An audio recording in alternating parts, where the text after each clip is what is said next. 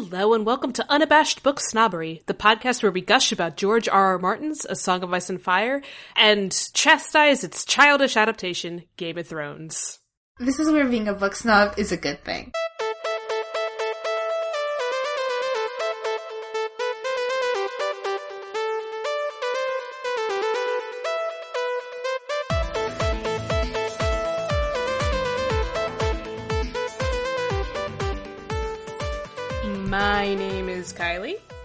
And here with me is Julia, Hi, everyone. and we both write for fandomfollowing.com, the best of geeky media and the light in the grim dark. We will push forth Yes. and demand change, and yay. Yes, we can. Um, yes, we can get people to stop killing women who like women. Oh, that would be glorious. I'm telling you. I'm Yeah. telling you, Grimdark is on the way out. Pirate narratives are going to be on the rise. Where'll we good. Bisexual pirate narrative. Bisexual pirate. All the bisexual pirates. Uh, so look, let's call a napkin a napkin. Julia likes when I talk about napkins. Um, Did he mean sanitary napkins or like serviettes? no, okay, so Rick Santorum held up a napkin. And he said, "You can call this a paper towel, but it is still a napkin. Therefore, marriage Was it is a paper between. napkin? Therefore, marriage is between a man and a woman." What a strange analogy. It's Rick Santorum. I mean, Pennsylvania doesn't really produce the highest quality politicians. I mean, like, I, his point was like, how many legs does a horse have if you call a tail a leg, right? Yes. Did he just made it bad. I The answer, by the way, is four because just because you call a tail a leg, it doesn't make it a leg. right. So just because you call marriage between two men marriage doesn't make it marriage, except it does legally. So it, it does because because marriage is a legal institution. that you can define as you like. Really, Anyway, in spirit of calling it is, you know, calling shit for what it is. Trump won the election. Uh, this was a yeah, devastating it fair and square. This was a devastating, devastating blow to progressivism ish. We're gonna there's there's silver linings, and uh, this was something that is very viscerally terrifying for a lot of people. I myself didn't really sleep the past three days. I got I finally got like over four hours last night, so that was the first. I barely time. slept, and I'm not even American. Um, you have probably read articles telling you what to do to survive an autocracy, and you've probably seen the articles saying this Brexit, we've got Putin, we've got France headed towards a conservative election, mm, World War Three is on the horizon. Um, I have finally reached a place where I don't have that worry. I don't have the worry that like we won't have elections in the future because because that that was a fear. Charismatic dictator, he's in power. That's it.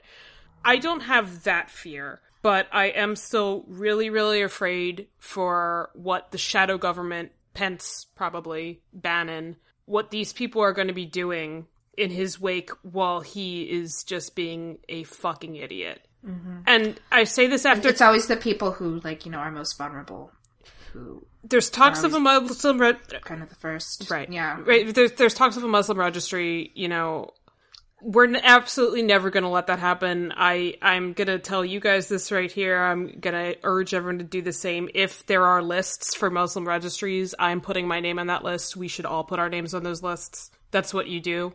But I don't think I don't think we're on a slippery slope into the Third Reich. I really don't. I've after careful, careful contemplation and studying of Donald Trump's tweets, the man is a fucking idiot who doesn't believe in anything but Donald Trump. And he's courting a very dangerous alt right movement. And I'm not going to pretend there's not a danger there, but we have mm-hmm. systems and we have non governmental organizations. We have the ACLU. We have things that will protect citizens and will survive. I'm really terrified about climate change. That's what I work in. I'm going to be trying to switch careers and join grassroots movements that are pushing for a carbon tax. I think it can happen. So it's not doom and gloom. I'm actually kind of feeling okay about things. At peace, at any rate, able to sleep. However, this is a time for levity. This is a time to treat yourself because self care is so, so important right now. And yeah, self care is not being selfish. No. Remember that you can't you can't do anything for anyone else if you don't take care of yourself. That, that is absolutely true. It is preservation. Self care is not, you know, oh, they're not going to come for me, so I'm going to hide. That's not what we're talking about. But what we're talking about is that you're absolutely not selfish for watching another Supergirl episode.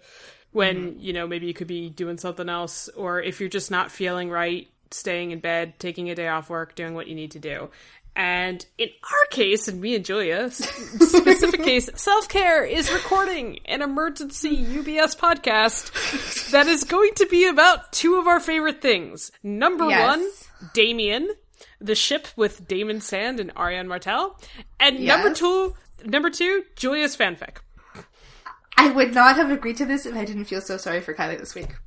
yeah Just, I want everyone to know that I, I'm not the kind of person who records podcasts about her own fanfic. She's a little bit of a narcissist. It's fine. I'm a lovable narcissist. She she is a lovable narcissist, just like Joletta. yes. I kind of only want to talk about. Uh, now I kind of only want to talk about your fanfic. I have to do whatever you want. No, um, well, because like, what, what's there to even say about Damien besides like just angsty groaning? Yeah, I mean, like, uh, they're obviously in love. Obviously, And it's obvious. And that's kind of like, I, we only ship them because they ship themselves so hard. and there's just like hurt. It's Han and Leia in Empire Strikes Back to a T, Yes. to an absolute T. It, you know, Daemon is It's also Marceline and Princess Bubblegum. Oh my god, yeah. And Daemon is pretty much just like, "Come on, I'm just your problem. Tell me that you care about me." And the, and the princess is like, "I will do no such thing, but we can have sex." And you're like, "Um, okay, calling you out on your bullshit a little bit. It's just the perfect, perfect shipping Mm-hmm. aesthetic. I I can't describe it any other way." I mean, I, I find it quite compelling. And the only thing is like, we both think that one or both of them will die, Um, maybe before they fuck again. uh, I, I don't, I don't know. I mean, I'm afraid that will happen, but like, just, I think pretending to know what will happen in the Winds of Winter is just pure hubris. So, Oh, absolutely. But I, what I mean is, Julie and I have there, both there are like things I definitely don't want to happen. before being like, So who are that's we kidding? George is never going to do this. but yeah, there's things I want to happen that I'm definitely not counting on. right. Um, yep, that's all I got on Damien. Let's talk about your fic. Oh my god, you're so horrible. I love you. anyway, um, okay, Julia, your fic. So let's, for anyone who doesn't read fanfic, or anyone who doesn't like fanfic, or hasn't tried fanfic, or who says George R. R. Martin hates fanfic, why are you writing this? What are you hoping to do with this? And why are you such an asshole? Is that a question? Yeah, Do I have to answer? yeah. Um. Well, I know the first fanfic that I wrote, um, "The Princess and the Septa," and I just like I had this like story kind of in my brain that I really, really wanted to tell, and I couldn't tell it in any other context but in the context of A Song of Ice and Fire. And like I've I've never been against fanfic, but I know I, I guess I did see it as a waste of time. You know, that's like Because, like, that you know you could- you transformative could- or. I, I, I, you know, I never really saw fanfic that way until I started writing it and like, you know, kind of really reading the discourse around fanfic. But, um, I don't like, I just, like, the, the, you know, the argument, the argument that George Martin actually makes is that, you know, it's a waste of time because you should be writing your own stories. You know, you should, you should be building your own worlds. Right. But I don't know, just like it, it- and I thought at the time, like I said at the time, like I think this will be the only fanfic I write because I, this was the story I wanted to tell, and it just happened to be in this universe. But Because because your your story, what I love about it, and for mm-hmm. anyone who doesn't know, very loose overview is that this takes place after Myrcella arrives in Dorne, but before the Dornish chapters begin, and it's mm-hmm. it's very contained. It's seven chapters, right? Seven. yeah, I did that on purpose. Yeah, and it's alternating point of views of Myrcella's Septa, Septa Eglantine, who is canonical. She's a canonical character. yeah. Well, she's And- she's a canonical name. and yeah, and Arianne Martell. Yeah, and the issues explored and and what I think why you had to tell it in this universe it was about patriarchy and specifically issues with like fathers and the place of women and you know you've you have a septa who is probably the most disempowered she came from you know a family that just had too many kids she was kind of large. She got shipped off to the Sept, and then she had to completely buy into this religion and devote herself to it, and true, and she does truly believe it. and use that and sort of protect a child in that way. And she's put in this land that she doesn't understand, she can't relate to, and she's clashing with the person who probably has the most female agency in this patriarchal setting possible. Mm-hmm. But like at the same time, they're both kind of still affected by the same. They, they're they're affected by the patriarchy in not identical ways, obviously, but in similar ways, especially in one particular area. And is it the, is it their fathers? yeah, it's their fathers, and just like they like their their womanhood and the feelings they have about their father and just being you know not what he wanted, not what he expected, not what he needed, mm-hmm. and kind of feeling a failure because of that is something that they have in common. It's sort of the way that the more you think about Brienne versus Cat, mm-hmm. the more like your heart kind of breaks for Brienne's devotion to Cat, like in retrospect, if that makes sense. Mm-hmm. And it's just like, uh, like I'll be perfectly honest, I had tried to write fanfic very loosely a really long time ago. Basically, I was writing smutty fem slash when I didn't realize my sexuality. Um, oh, yeah, it was uh, fem slashing in the Legend of Korra, uh, Legend of Korra, uh, uh, Legend of Zelda universe. Um, with there are two women in the Legend of Zelda universe, Malon and Zelda, dude. Yeah. Okay. Well, I knew there was Zelda. Yeah, so Zelda, and then Zelda. Well, it, it, it wasn't simplistic because basically what happens in Ocarina of Time is that, like, Zelda is worried about this guy Ganondorf because he's, like, fucking crazy and he wants to take over the world. Mm-hmm. So she says the only way we of course. Can, the only way we can stop him from taking over the world is if we get to the Triforce first and protect it. But in doing so, it mm-hmm. kind of poetically creates the space for Ganondorf to seize it and the world falls into darkness. And what she does is she goes into hiding for seven years and learns how to train as a Sheikah, which is kind of like the ninjas of the universe, and like mm-hmm. has this like sort of resistance narrative going on. Uh, ultimately, Link is the hero, and she just gets trapped into Crystal, and you save her. But hey, like for a cartridge video game in the '90s, you know, and and then Malon was sort of like she had her farm overtaken by a really bad dude because he was a Ganondorf supporter, but she stayed because mm-hmm. she was worried about the animals and she kind of like couldn't do anything to act against them. So it's fem slash with them. That was okay. the fir- that was the first fan that was the first fanfic I ever wrote, and it was like before I had started dating women. And I was just like, this is weirdly compelling. But that, that that's the only fanfic I ever wrote, the only fanfic I ever tried, and um, my other impression of it had only come from Harry Potter forums, and I was like, what the fuck am I reading? This is terrible. So when Julia told me, hey, Kylie, I think I want to write a fanfic, I cringed. And I had this like second hand embarrassment.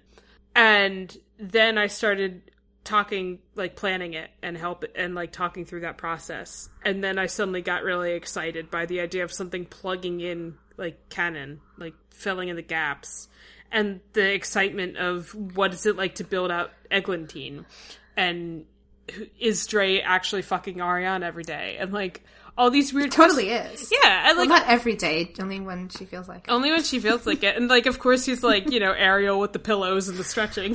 And she, she comes back. But it's like all these details that you like wouldn't think about. And then and then Julia's saying uh, I'm gonna make Arianne go for like a ride in the morning because you exercise in the morning but it's just like all these all these complexities you you wouldn't consider. And it's how i got over my fic phobia. It's how i started writing my own fanfic. I, I don't set it in this universe. I set it in legend of korra's universe. But um mm-hmm. yeah it's just well, like the thing that like um fanfic did for me was make me feel like a, i mean i think my blog did that first but just like i could i always wanted to write fiction and i never could. Just I, I don't know why.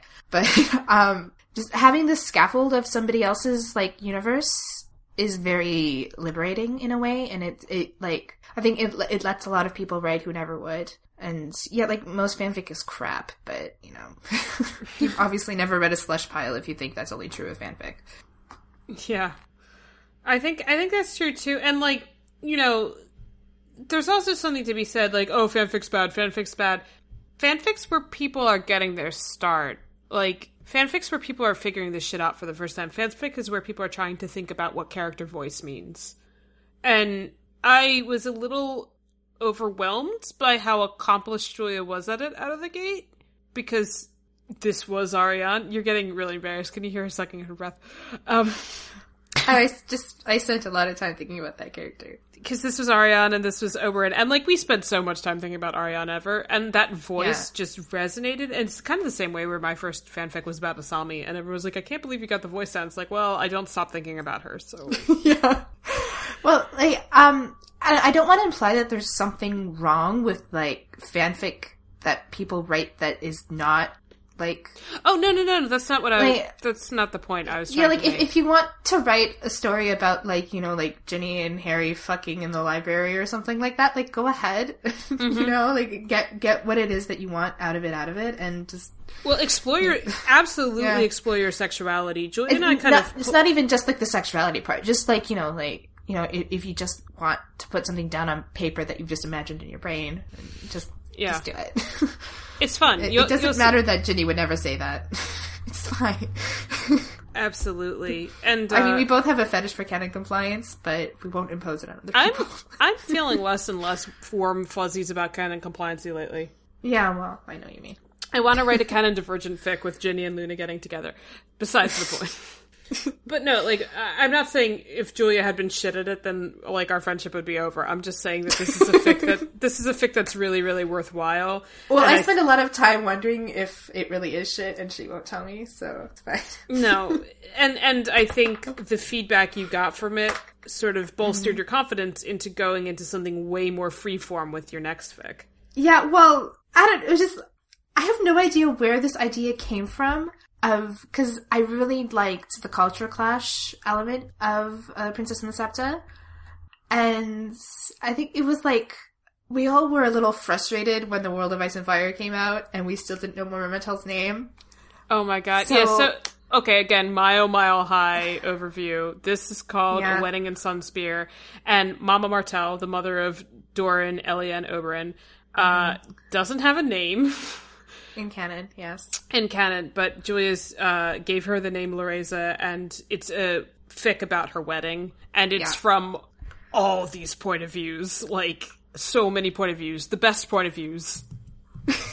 well, it's just like basically like half the characters are original characters. It's the great dictator Yeah. effect. I'm allowed to, I'm allowed to mock him. Okay. Um but I don't just somehow this like story like these characters of like Loreza and Elliot and like uh Danny And Cora. kind of just like yeah, they kind of like sprang fully form into my brain and they started like being in a story. And, but like the story like kind of really changed as I was like really getting serious about writing it down because at first like it's kind of like you know how uh, when we were first becoming really big Arianne stands we were like imagining her sex life as something that Oh yeah, we, we, it's really so crazy. down she's from. fucked- ah! Yeah Yeah, she's fucked everyone in Doran. It's so crazy. yeah Sonia Yeah. What are you doing? Laurie was kind of like that too. I mean, there's there's something that you. Uh, I don't want to give any spoilers, but there's something that originally was going to happen that I decided shouldn't happen, and Kylie still hasn't forgiven me for it. But I was it was definitely the right decision. But um, Um, no, it was the worst decision ever. it's done now. I can't change it. Um, Jig, she is up. yeah, uh, I suppose it's not a spoiler anymore because it happened. But yeah, I was going I was going to have Laurie and Rollin uh, have sex like when she propositioned him. But then Yeah, she was upset because she also seeded the uh Laurie having Yeah. her period so that we know whose kids are whose and stuff. Like you know, Yeah, well, yeah, I just I, I didn't want people to be annoying and be all like, "Oh, is Doran really Henry's uh, uh, Henry's son? Oh my god!" No, no. yeah. so You mean Rollin, but yeah. yeah, well, that's well, that's why I made sure that she like you know menstruated. Oh, oh, oh, oh, oh, oh I see yeah, what you're saying. so people Oh, wouldn't okay. think that she was pregnant like Um, right at the beginning of the story. Fun fact, by the way, Julia sometimes comes to me and she's like, I need names for people in my fic. so I've given her the name Petra for Arianne's maid in uh, in in in uh, the Princess and the Septa. I have given her Frid for Ormond's manservant, I think so. and I have given her the name Henrik for her paramour. So any Stephen Yeah. Sondheim fans, please tell me you know what I'm doing. But um, at the most of the characters actually kind of came into existence when I wrote the Dramatis Personae, yeah. which and when I did moment the I uh, think- family trees for them, right? Yeah, well, that was that was like a while into, the, but like um, that was kind of like the moment I knew that this would be something like a monster that I'll never be able to control. because just like it just kept growing and growing and growing and growing, and like all these people, I would like make them up, and like they would have backstories. But I just like made these people up, but their backstories were there and they existed, and I had to write them down. you know, like I have to tell this crazy backstory I made up about about Arian and Lady Corgyle. yeah. Well, and it's so this is like I don't think you guys understand. Like when I say Julia and I are alpha readers of each other's fic, like Yeah. alpha readers. So she, I'll come to her and I'll just be like, uh, "Yo, is it reasonable that Toph would have had sex with these people?" And she'd be like, "Yeah." so then she'll come to me and she'll be like, "Tell me something unique about Deneza," and I'll be like, "She doesn't like lemons," yeah. and that's that. Yes.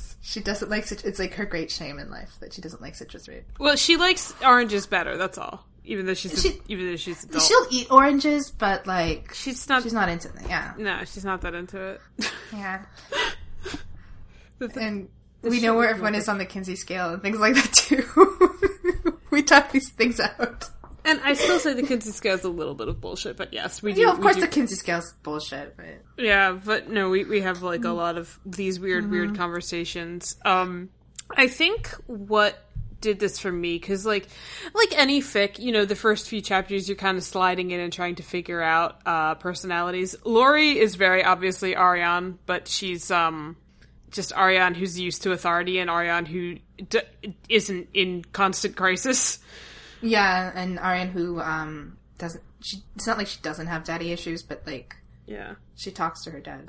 and if you've been reading my terrible terrible gift caps of this like Your wonderful, wonderful gift caps, you mean? she's princess bubblegum Yes. to a T. She'd have a spy network if she thought it would like. Oh, she would, yes. Arian's kind of terrifying. and if you read so my terrible, terrible fanfic, she is also Princess Azu- Fire Lord Izumi. Yes. Oh, everybody, go go read Tribunals just for Izumi. You know, for no other reason. Just, Yeah, you can only oh. yeah just just read the ep- the prologue and epilogue. You don't even have to read the shit in the middle. Oh, that no, she's actually she kind of Izumi faces in the middle. You can read Tenzin's Yeah. chapters, I guess. You can you can read all the chapters actually, but yeah, Izumi is my favorite part. Um, Just know that with Raiko, I'm doing everything gross intentionally. um, my my favorite Izumi moment in that fanfic is where she tells off Iroh. Oh yeah, because I wasn't at all going with Oberyn and Laurie headcanons, right? Yeah, we have all the Oberyn and Laurie headcanons. Uh, my favorite moment was actually right after that when Tenzin was like, "What the fuck was this about?" And she's like, "Oh, there was like an issue with like Earth Kingdom ships." And he's like, "Um, why didn't you tell me?" And then she just goes, "A trifling matter." She's Yeah. gonna she's gonna be my new fic. You guys don't care about Legend of Korra. Let's go back to talking about Julia's fic. They might care about Legend of Korra. I sincerely doubt that. Uh, well, I, actually, I know of at least a few. But if yeah, if you actually like a Song of Ice and Fire, you will like a Leg- Legend of Korra. It's very similar, like thematically and interesting stuff going on. yeah, the the world is almost as rich.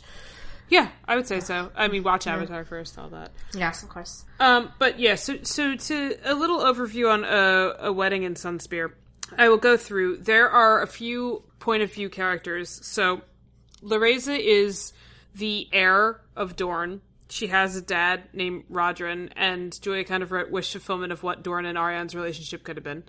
Uh, and Laurie's obviously getting married for the benefit of Dorne. There's also the point of view of Coret, who is the uncle of the groom. Yes, The groom is Elliot, and he gets That's a point. Elliot Rowan. He gets a point of view. Olenna, our dowager sestress, no, the the real Olenna is uh Yeah, the she's real nineteen. the real Olenna is at this wedding, and the shit with Daeron just hit the fan. So she's 19 and single, and feeling like she did something horribly wrong with the whole Daeron situation. She made a horrible mistake by getting betrothed to a gay man. Yeah. No, I mean actually she fucked Luthor even though her sister was Oh god. Um other people from the Reach. Uh Alisane's not from the Reach, but Alisane is this abused wife from the Master of Horse. Horse is that right? He's the master of horse. Yeah, Yeah. Just Sir Tibbet. so she's travel. Sir Tie Butt. So yeah, that's Alicent, and she's like coming to Dorne for the first time, and then she like gets like tinglies in her vag for the first time because she sees like a guy that doesn't treat her like shit. Mm-hmm. So that's comfortable. Uh, other Dornish characters. There is Ormond Yronwood, who is a canonical character, right? The name. Uh, yeah. Yeah. He's dead, but yeah. He's the son, the son of Edgar, who you might know with Paramore Gate. Yes. Uh, and so he's the, and the father of Anders. Yeah, so he's the hostage at Sunspear after Yeah. the Blackfyre rebellion, and he's got he's great. I, I he's my Sunyan.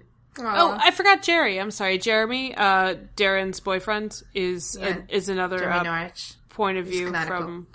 It's so sad that he and Daeron both die. Yeah.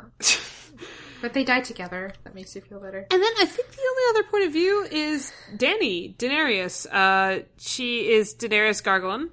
She's a half Martell. Uh, her mother is married to, or is married and estranged from the, you know, Lord of Saltshore. And she's got an older sister, Joletta, and another older sister no one cares about, but. Uh, yeah, She's, she's not there, so yeah. but Danny is 15. She's also really, really, really jonesing to fuck her other cousin, who's a Will, named Marin. He's the worst person ever. He's twice her age. Yeah. And she just really, really, really wants to have the sex. Mm-hmm. She knows what Moon Tea is for.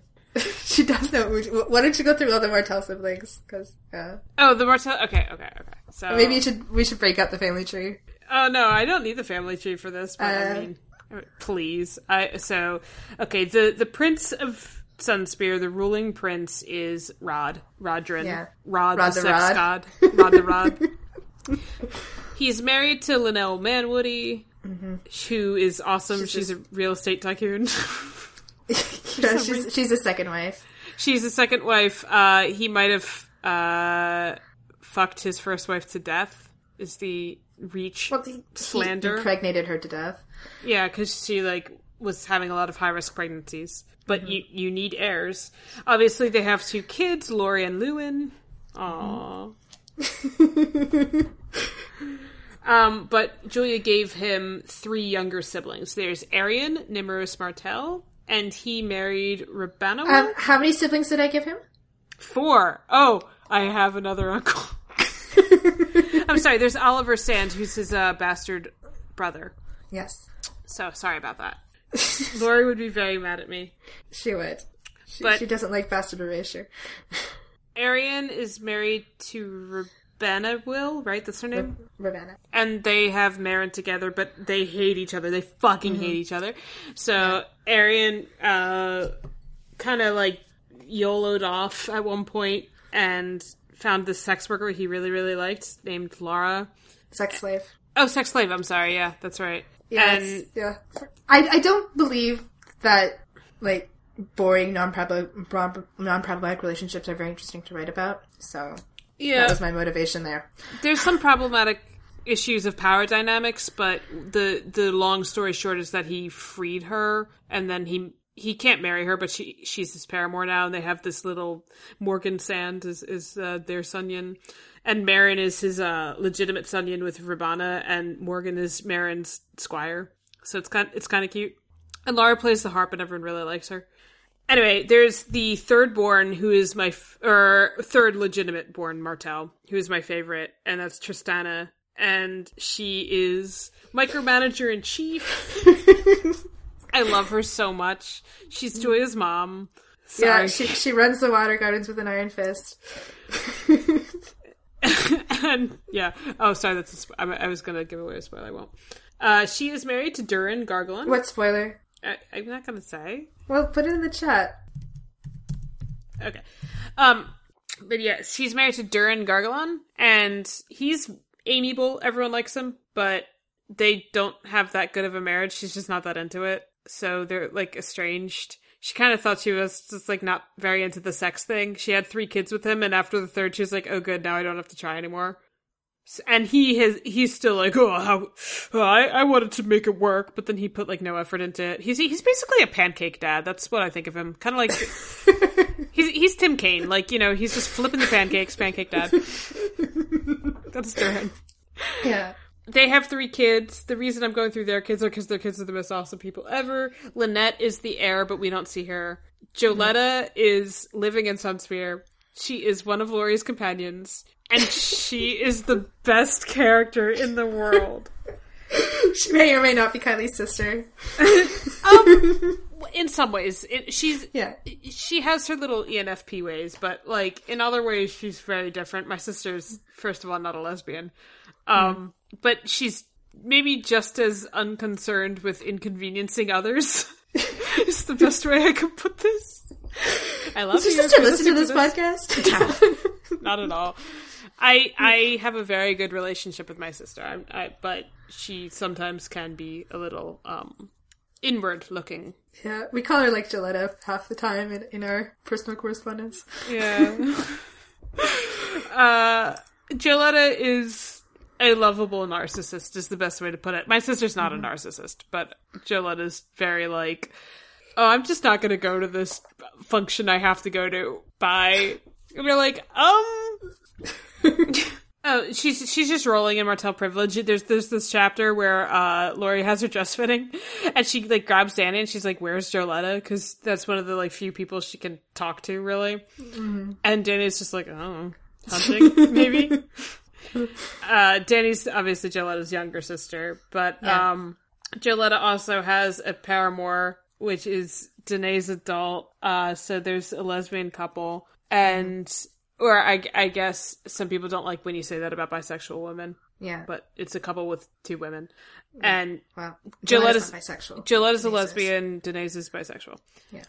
But uh, I have so many headcanons about them; it's really embarrassing. Tell us some. No, I'm not gonna do that. But basically, like, okay, so Joletta's eight or nine years nine years younger than Yeah. Deneza, and I just kind of think Deneza's like the keeper of the Tower of the Sun, right? That's Yes. her. That's her official title. Feast So and she, frolics. Yes. she runs everything, and Deneza is more or less me.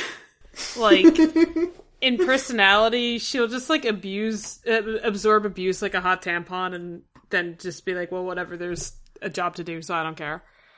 Um, so I I I uh, just think that when Gilletta first came to Sunspear after like she was you know when she was old enough to be a companion, like she was just Deneza hated her. She's like, why is this person never where I need her? And then like Joletta would also like fuck all these women, and then it would never work out. And so then she'd just be sobbing, like, why, why can't I find anyone? So then Tristana would like go to Denise and be like, you can't see Joletta next to this person. Denise would be like, Jesus Christ, another one? Like, how am I supposed to do my seating charts anymore? She's broken up with all these people.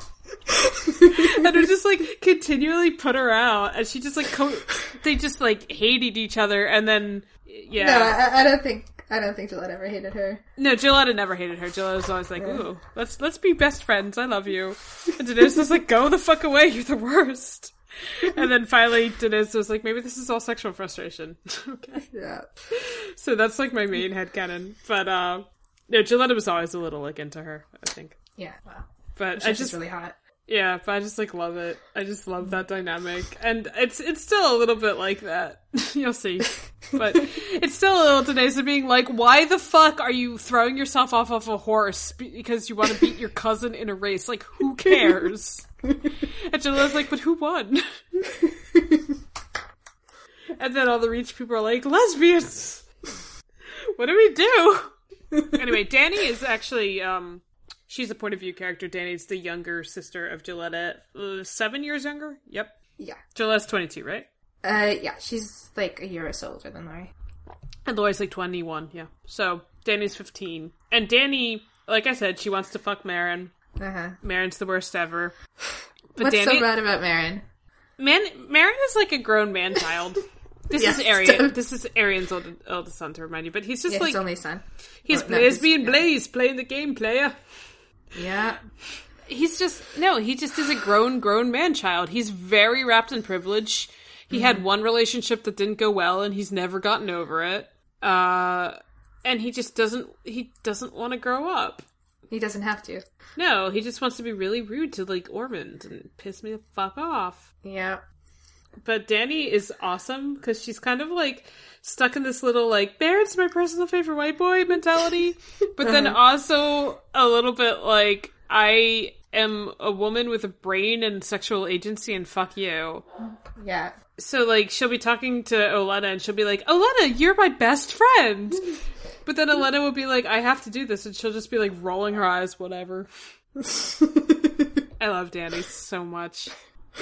Oh my god. Uh, anyway, th- then the youngest Martell sibling is Danella, Yeah. who is The princess of the phrase. she's just so she, her she is the definition of like I'm gonna inconvenience everyone and not give a shit. Yeah. Gilletta gets it from somewhere.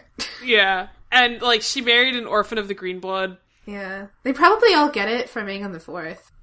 Oh, maybe Hmm. it's possible. Yeah. I mean, like, they're not horrible people, but they're kind of like, you know, I don't care. I'll fuck up the world for a hundred years because I want to spite my wife on my deathbed. you know, that kind of stuff. Oh my god, anyway, yeah. I love Talk Westeros. I like, I like Daenerys. She's fun. Danella is just like we we we've only seen her in a very recent chapter, but she's super pregnant, and she apparently Yes. got in a fight with her husband and decided to just crash the wedding, even though everyone thought that she was going to be like at her property that she's mismanaging.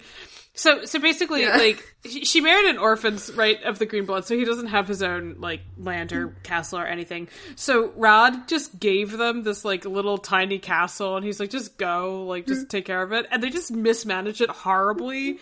So then like every couple she's she's all confused about like all these like small folk who come to her and like want things done. Like So every, ask her like, to settle disputes, and she's just like, "What the fuck is this?" Right, so every like year or so, like one of the other Martell siblings has to like go out there and just be like, okay, what is this? what do we have to do? Like, Rod, can you just like send more apples out here because this is bad? it's usually Oliver. Oliver's the only one who can really handle Oliver Sand, well. yeah, he's the bastard. He's older than everyone, right? Yeah. Yeah, and he, he he's the bastard of Sunspear. and he's awesome. Yeah. Well, he's like he's kind of like still the oldest, you know. Yeah. He's like he kind of has that role like in the family, even though he doesn't because he's a bastard. But yeah, Yeah. So that that's the that's the Martell. That's the ruling class of of Dorne, and it all is centered around Lori. Um, yeah. So I don't know. Can you tell me why you made Elliot the way you did for her? Um. Well, well. First of all, I wanted to write a story about culture clash, so that's why I made him from the Reach, and I wanted I wanted him to have those values, but I also wanted him to be someone who could be like you know Oberyn and Doran's dad. Mm-hmm. So is that a spoiler? I mean, because when I first started writing the story, like a few people were like, "I think Clarice is going to call off the wedding." and I was like, um, Julia was distraught when Yeah, that it's like, happened. she was like, I'm "Am the I worst not? writer ever." Yeah. Am I not making her characterization very clear?" Yeah, but um, I think that his first name should just give the game away right off the bat. But whatever. Um, yeah. Yeah. I mean, I, I suppose you could name your daughter after your ex-boyfriend, but that would be a little awkward. Um, so I wanted him to be like, you know, like a thoughtful, intellectual person as well. So we ended up with Elliot somehow, who's um, like he's he's someone who's very constrained by the values of his society, but he's also kind of aware of that fact, and so he does have some kind of capacity for self-reflection. Yeah, I I like him because he's bookish. Yeah, he, he's he's a, he's a bookish nerd, but he Okay, also so- like he's he's like he's a knight, and he's very proud of that fact as well. Like you know, he he's he's not. It's it's not like he's a bookish nerd to the exclusion of kind of traditional masculine pursuits. So, Um, so tell me about Corit though. um, yeah. Well, Corit like Elliot is kind of like Corit and his own father kind of put together. I suppose you can say, but like he's he's more than the sum of those parts, obviously. Uh, well, yeah, his father is is Adwin, Adwin Rowan, who's who's like um. I love Edwin so much. He's John Stewart hiding under the desk. You guys don't appreciate how much Julie and I have these gift caps memorized. Yeah. I mean, every time I feel like a little down, I, I read a gift cap, basically. So I have, I, you, you know, I, I have a mood disorder, so I feel off a lot. So I, I read a lot of gift caps in my life. But, um, I should He's- write more for you. you should. Yeah, I should finish that Princess in the Septa. um, well, I'm, I'm actually almost done the latest chapter, so I have the one more. Oh yeah, by the way. I, I feel we, we we are how many minutes talking about this fic, and Julia Uh-huh. hasn't updated in a while. I feel it's like a little necessary. I want to defend her because Julia's not your bitch, but like she's thank been feeling. Well, she's also been feeling really guilty about it, but you know, we, we don't talk a ton about our private lives and we don't reveal that much, but Mm-hmm. like stuff has stepped up and it's been keeping her a lot busier and a lot more stressed in general. So it's just like you know, it's been hard for me to crank out fic too. There's just certain things that are coming up. There's ebbs and flows to, you know, private lives. Julia has a family to manage. Like, like she, again, she's not your bitch, but this is hardly forgotten. And every day No. she'll be like, what do you think, uh, you know, this guy would say in this situation? And, and this is never far from her mind. And it's always something like, oh God, I wish I could have done this this weekend. I wish I could Yeah. have. So, um, I mean, know. it's it's it, like it's kind of like where I go in my brain, like to escape from things. So I, yeah, it's something I think about a lot. But And I think most people yeah. get that with fanfic with fanfic authors. I think Mm-hmm. most people understand that, like you know, we do this for free, we do this for fun, Yeah. and it it's really hard when we're not paid authors to be able to set aside the time. Yeah, And even then, there's creativity ebbs and th- flows. So, yeah. I'm I'm a very slow writer, Eve. like on a good day. So well, also she types like 40 words per minute. So, that's not really a limiting factor, believe me. Um, yeah, but when you reach 121, Julia, you'll understand. okay, and we were talking about Edwin, right? Well, Yeah. he's like um, he's like a bookish nerd to to the uh, exclusion of all other things, basically. He's Roderick the Reader. Yeah. Yeah, and yeah, like he is Roger the Reader because like because of his like position, basically he gets away with things that other men would be scorned for a lot more. I think, but um, he's very much like like a philosopher rather than a doer, and you know he does have that capacity for self reflection and even reflecting on like you know the society in which he lives, but like trying to get him to do anything or like be assertive in any way is a non-starter. Um, and Elliot doesn't have that problem.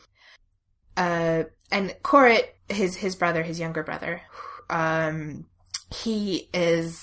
I mean, he's not dumb in any way. He's not uneducated, but he is very, very normative, and he like there are things that Adwin spends like like that's what he does. He's he sits around and he questions things that Court would never like he wouldn't know how to question them. Right. Um, I'm talking mostly about the patriarchy, of course. Uh, but just just like you know, like the values of society in general. He's just like this is the way it is. That that means it's the way it's supposed to be, and that's really as far as his brain takes him. He's an not, not because ISTJ. not because he's a bad man. Like he's not a bad man in any way. But No. like he he has done a few things that I think we would classify as bad.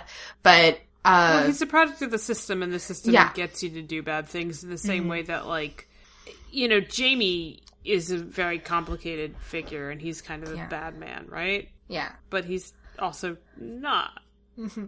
But Court is an ISTJ to a T. I'm going to embarrass Julie a lot with this because she's all like, "Ah, MB Myers Briggs isn't peer control. It, it doesn't have any like you know controlled peer edited studies." Or well, I, I it's a lot more useful with fictional characters than with real people. I agree with that. I Like- definitely agree with that. like Myers like Briggs- I, I do I do find it useful just just like when I think because like you know like Court for example like he does not think the way that I think and like sometimes I'm just like what would Court do like looking at looking at like you know the web page for that it actually kind of ISTJs, helps yeah. yeah So I actually, I actually like made like an Excel sheet for her of like all her Mm-hmm. characters and all the all the personality types and what characters match it. Um, and you know, for some of them, she doesn't. You know, when she's writing Lori, she doesn't need to like look up anything because that's her brain. But like for other characters, you know, when you're writing Danny and you're trying to put wrap your arms around what an ESFP would possibly do,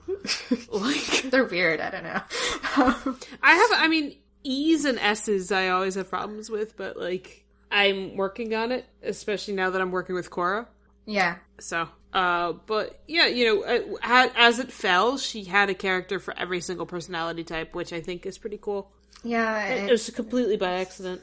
I have no idea. Like, I've, I've like a few of them are like kind of minor side characters. That never. Well, Ty Butt is the INTJ, yeah.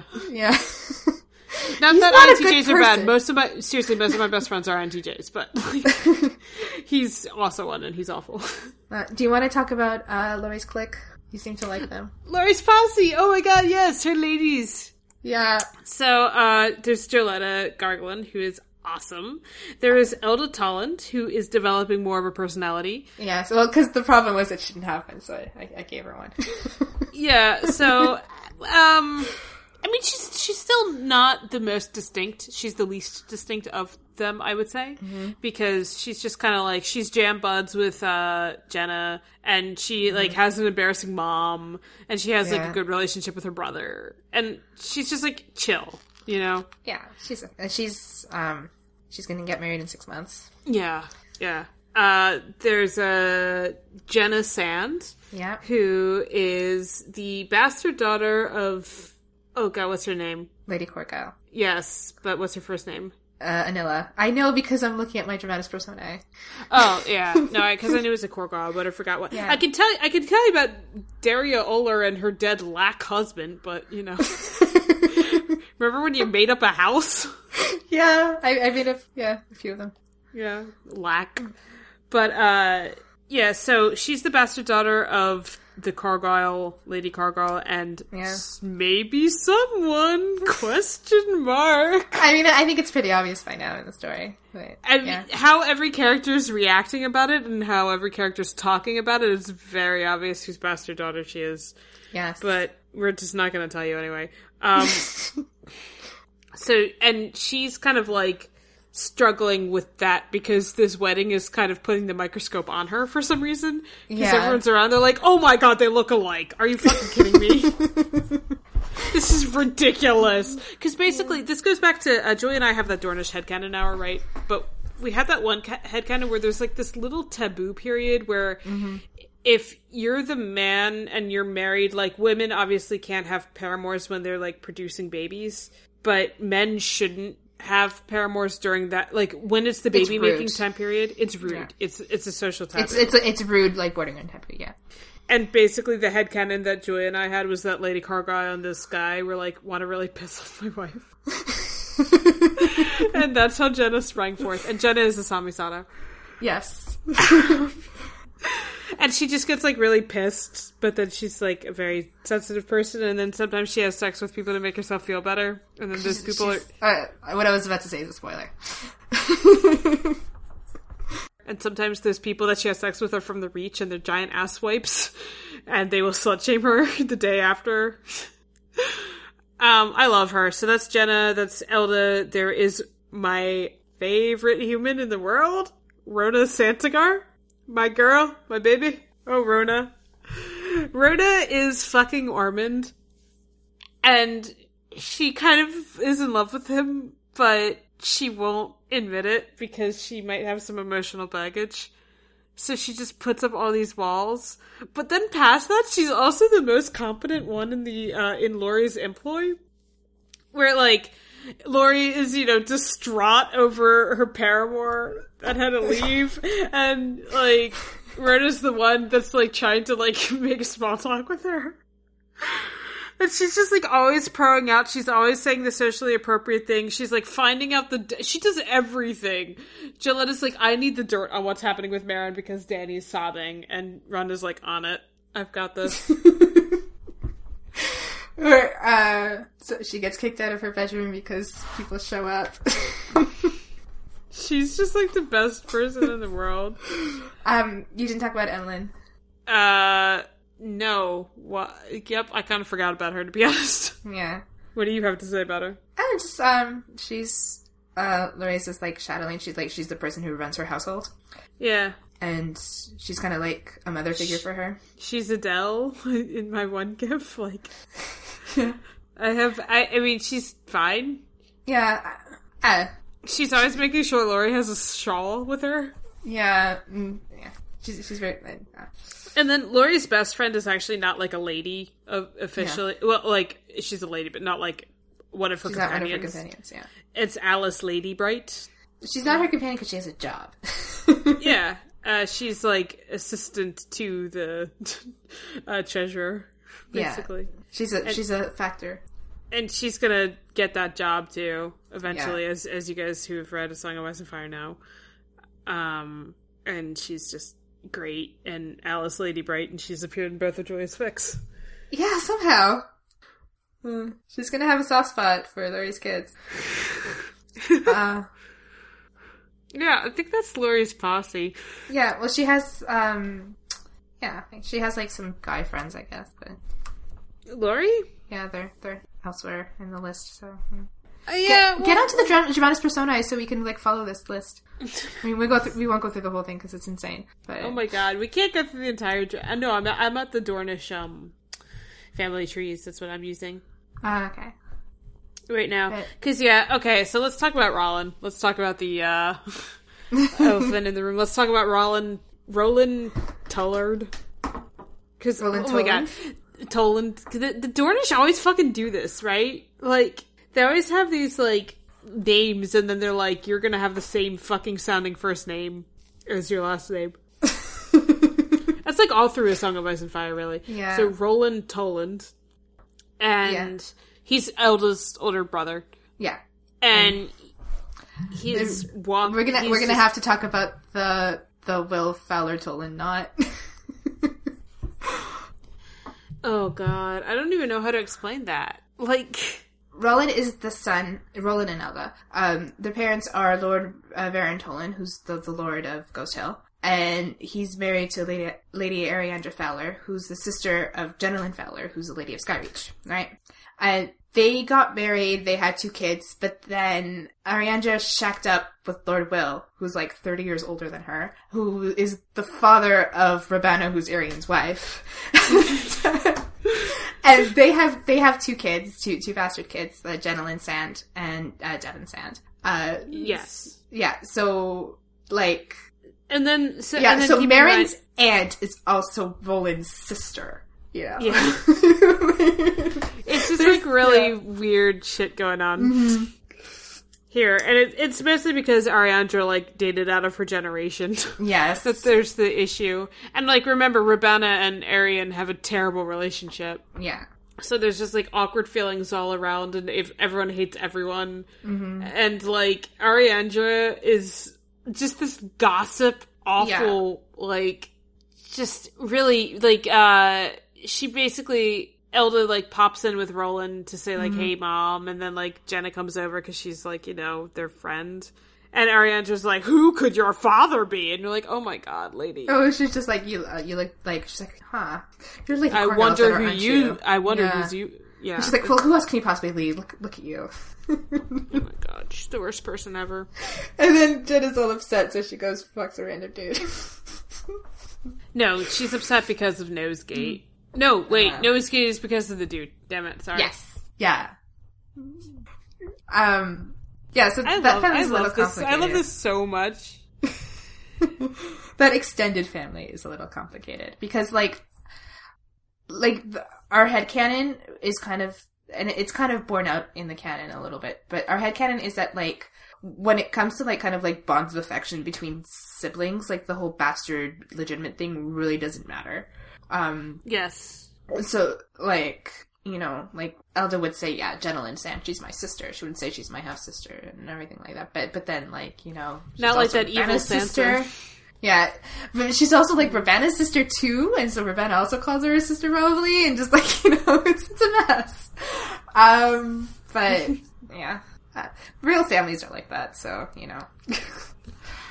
Look, lady, if we go through if we go through this entire like family trees and all this, we are gonna never stop talking. And I'll never forget the night that I constructed the family trees and we were like just I was like I was sharing, I was screen sharing what I was doing in uh, Illustrator with Julia and she was just like, "Ooh, make the lax, you know, light green." I'm like, "Okay." well, you probably want to talk about Lordlin, so, uh, so that's what I was trying to say. I wanted to talk about Lorelin, yeah. So, like, and I wanted to talk. So Laurie, the the the, the premise is that Laurie had this longtime paramour named Henrik, Yeah. and before she had Henrik, she was kind of like fucking everyone. yeah, she was um, kind of young and using her privilege. Yeah, I mean she's she's like a young horny teenager who could literally have anyone she wanted because she was the princess of Dorne. yeah. So she settled down with Henrik, and that, that's when all the lords were like, "Oh, good, she like she's you know." Yeah, 'cause Not she was kind of like wild. Oberyn it. like Oberyn gets it from somewhere, and it's not from Elliot. Right, and they're like, "Oh, good, she's a cold martell, not a hot martell." Um, Yeah. So Well, she, she, was a cold martell then too. She's just a cold martell like to have sex. Yeah, no, I know. But uh, so she and uh, Henrik dated for like three years, right? And then, and everyone loved Henrik, and he's just a Dayne of High Hermitage. Yeah, he's like a minor Dayne of High Hermitage cousin. Like he's really low on Yeah, the he- totem pole. Yeah, so he could be her paramour, but he couldn't, you know, Yeah, do anything else. And and Rodrin was like, "Mm, maybe you shouldn't date him because this is not going to end well because you're going to have to get married to someone politically. And she was like, I don't care. And so then uh, she's basically the it, it opens with her just being emotionally devastated because she had to break up with him because her stupid fucking husband is coming. And because she's a and because she's a Martell she put it off to like the last minute. Like the last possible minute her dad's like he's gonna be here tomorrow. Or the king is Well- coming like the next week but yeah. Yeah, well and it's actually really good timing because the Tyrells arrive early. Yeah. and Danny's like why don't we just not let them in? Anyway, um, yeah, but like, um, one of the dudes that she was with before Henrik came along was Rollin, and I don't. Kylie finds the relationship really interesting. yeah she had been with him before. Yeah, like like fucked him. And basically roland like is a little bit in love with her. A little. just a little. And he's just this really really amiable dude too. Yeah, and he's awesome. And they're just like they always have this little bit of tension even though like Laurie was obviously in love with henrik. Yeah. and Laurie is like i haven't had sex in two days so. It was I like five days by then. yeah. So was, like, like, she and. Ro- she and roland were like just flirting like crazy and they just have like a really good dynamic and he kind of does understand her very well. Yeah, he does. uh yeah. And they're just adorable and cute and perfect. And they didn't have sex. They didn't have fucking have sex No, they didn't. no but i just like i ship them forever and every time elliot interrupts them i'm like oh third wheel! What do you think this is your wedding? Joy that that was like one of your favorite jokes that i made right? Yes, I think it is my favorite trick that you made. i had some good ones. I had some figures. Um, like poor Elliot is just like um because he knows nothing about Lareza. Basically, like people like is you when you have like a marriage like that, you're really kind of not allowed to say anything bad about anyone. So Right. like all anyone would say about Lareza is that like you know she's princess, she works very hard, you know, and he's just like I want details. No I, I love every single time. Every single time that um Elliot tries to like press Lewin for details because Lewin is obviously Laurie's bro, um, and Yeah. Lewin's just like I don't know, she works a lot. She's my sister. she's my sister. she's cool. Lewin thinks she's really cool. Yeah, he likes her. Um, Yeah, he he thinks she's super cool. but And like, he, was even kind enough to like deal with the Seven Penny King while she went to King's Landing. stop. anyway, um, well, like the, the kind of like central conflict of the story right now, basically, is that Elliot makes assumptions based on his own kind of societal biases.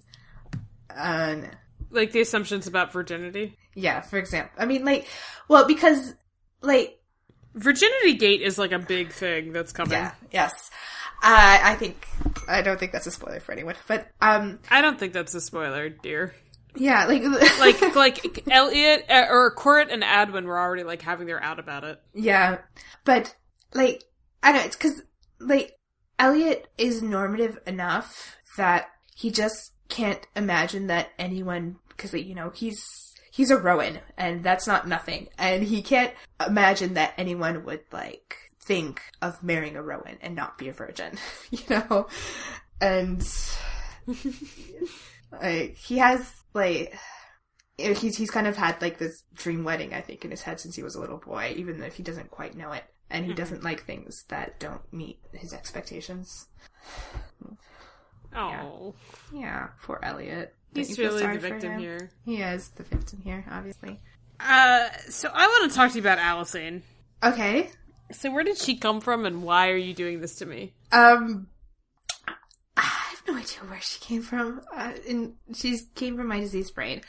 Uh, well, Allison is the wife of Yeah, we, we Bastard the horse. yeah. He's she's the wife of this kind of landless knight uh, called Sir Tibbet Sarsfield, who Yep. yeah he he's like his Sarsfield, which is like a Reach family, but uh, I think it's a Reach family. Or is it a Westerlands family? I don't remember. I really don't know. Yeah. Um. I but- only have the houses of Dorne memorized. Yeah, but yeah, he's he's the master of horse at the Red Keep, which is not an insignificant position at all. But like, you know, he's he's not like a major nobleman or anything like that.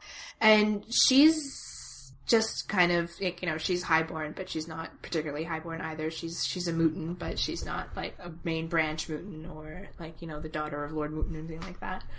And so they just have this kind of like you know middle class. It's not it's not a middle class marriage, but it's it's the lower end of the uh, the nobility merit uh, kind of marriage. And Well, I mean, I think that's the closest to middle class you're going to get in Westeros. well, they have like merchants and things like that, right? Yeah, that's true. But yeah, like like they're, they're people who like you know are definitely not poor and they have no real experience of what it's like to be poor, but they but they do like they're not the kind of people who can like throw lavish feasts and just like you know have so much money they really don't know what to do with it.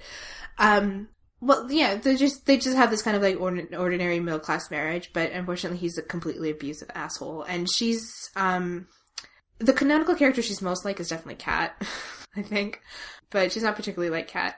Um, she's just like you know she's a person who wants to live a normal life, and she's very kind of bound by her society. Uh, like you know she she has a strong sense of morality. Unfortunately, the morals of her family of her, of her society really suck. But she's kind of very she wants she wants to be what she thinks is a good person. Um, they have a daughter. Her name is Taya, and She's unfortunately, awesome. yeah, she's she's cool. I like her. Uh, she's just like an eighteen year old girl. I mean, she's she's like a normal eighteen year old. Um, She's nice. She's, Yeah. She's down. She's down with it. Yeah, but and unfortunately for for Allison, uh, her husband is an abusive asshole who's never quite forgiven her for not getting pregnant again, and he's also a bit of a rapist. So, um, and uh, I don't want to give too much away about her because like her arc is really barely started. But um, yeah, she she shows up in Dorne because like you know her husband's the master of the horse, and they have to travel the court basically, and she meets like a man that she's actually sexually attracted to kind of for the first time in her life. Because um, I wrote a rape scene and that's what their sex is always like her and her husband. So um like Well, it was just funny because I like called it that, and you're like, "Oh my god, I did write a rape scene," which I I think you knew, but yeah like, I, I did. I mean but like yeah. I mean it's kind of like when you've like when a character has been like raped on a regular basis for 20 years and would never think of it as rape you know like because um what was my point I don't know. Neither do I, but like, um, yeah, well, she she's in this kind of like new society where like, I don't, she's not judgmental at all, but she doesn't exactly approve of the way that people act in Dorne, right? Well, she's very she's kind of like a sponge in a lot of ways Yeah. too, where people just be like, "This is what we do," and she'd be like, "Okay." Yeah, but like she definitely like, like she, like when it comes to her own actions, like she's just like, I would never do that because it's wrong, but like she just doesn't have a judgmental bone in her body. Like she would never judge other people for the way they behave. like, uh, um, Yeah. like not even her husband when she she she, she should judge him but um so yeah she's kind of like having her sexual awakening at 40 that's kind of what's going on with her right now Oh. um yeah and, and uh kylie knows everything and yeah Ugh, i'm sorry I do I do know it's coming, but like yeah she just hurts my heart. It's impossible to not hurt her heart because like she meets Durin and like they talk for two seconds. She's like, "Men aren't always abusive, horrible men shits." yeah and but then she shame spirals from it. She shame, sp- yeah, she goes into a shame spiral because he's a married man. Yeah, well, I think that scene was kind of funny, right? I mean, I think I think so. Well, Yeah. because like the the interplay between Tristana and Duran. Yeah, well, yeah, because Dorinus is Tristana's husband, of course, but like, um, like they kind of like you know they're introduced to each other, they dance, and they're both don't like you know really like like like their chemistry is kind of really obvious, and they're like Alison at least is like okay, like there's something here, and then like she kind of realizes who he is, and Tristana had just been like really nice to her, and so she just shame spirals. and and and Yeah. Duran wasn't helping any. No, I'm sorry. He was No. trying to be like, I'm gonna see people are interested in me, Tristana. and Tristana's like, because okay, we didn't say this, but Tristana's getting it from this really young dude. yeah, So it was yeah. Yeah, collecting princesses, I think, at this point. But no, he, he's really into Tristana. He's like in love with her. Just spoiler. Um, but he had been with Laura before. yes. Well, he's like, you know, the designated hot guy in Sunspear, so she kind of had to. She's Uh, like, he's fine. Yeah. His ears are too big. um, oh, Danny. I Yeah. love her. Well, she, be like, Allison, poor Allison does not understand Tristana and Jordan's marriage at all. I wonder how this episode is going to play with anyone who hasn't read your fic. Why would anyone who hasn't read your fic listen to this episode? I don't know. Um, well, I, like, well, the thing about Durin and Tristana is that, like, you know, they had a political marriage because basically after the Blackfyre rebellions, like, uh, Maron and Daenerys Prime were like, shit. like, um, all these Dornish lords are not happy with this whole thing that we did. Um, maybe we should try to fix it a little bit. So they, like, scrambled to marry all their kids too.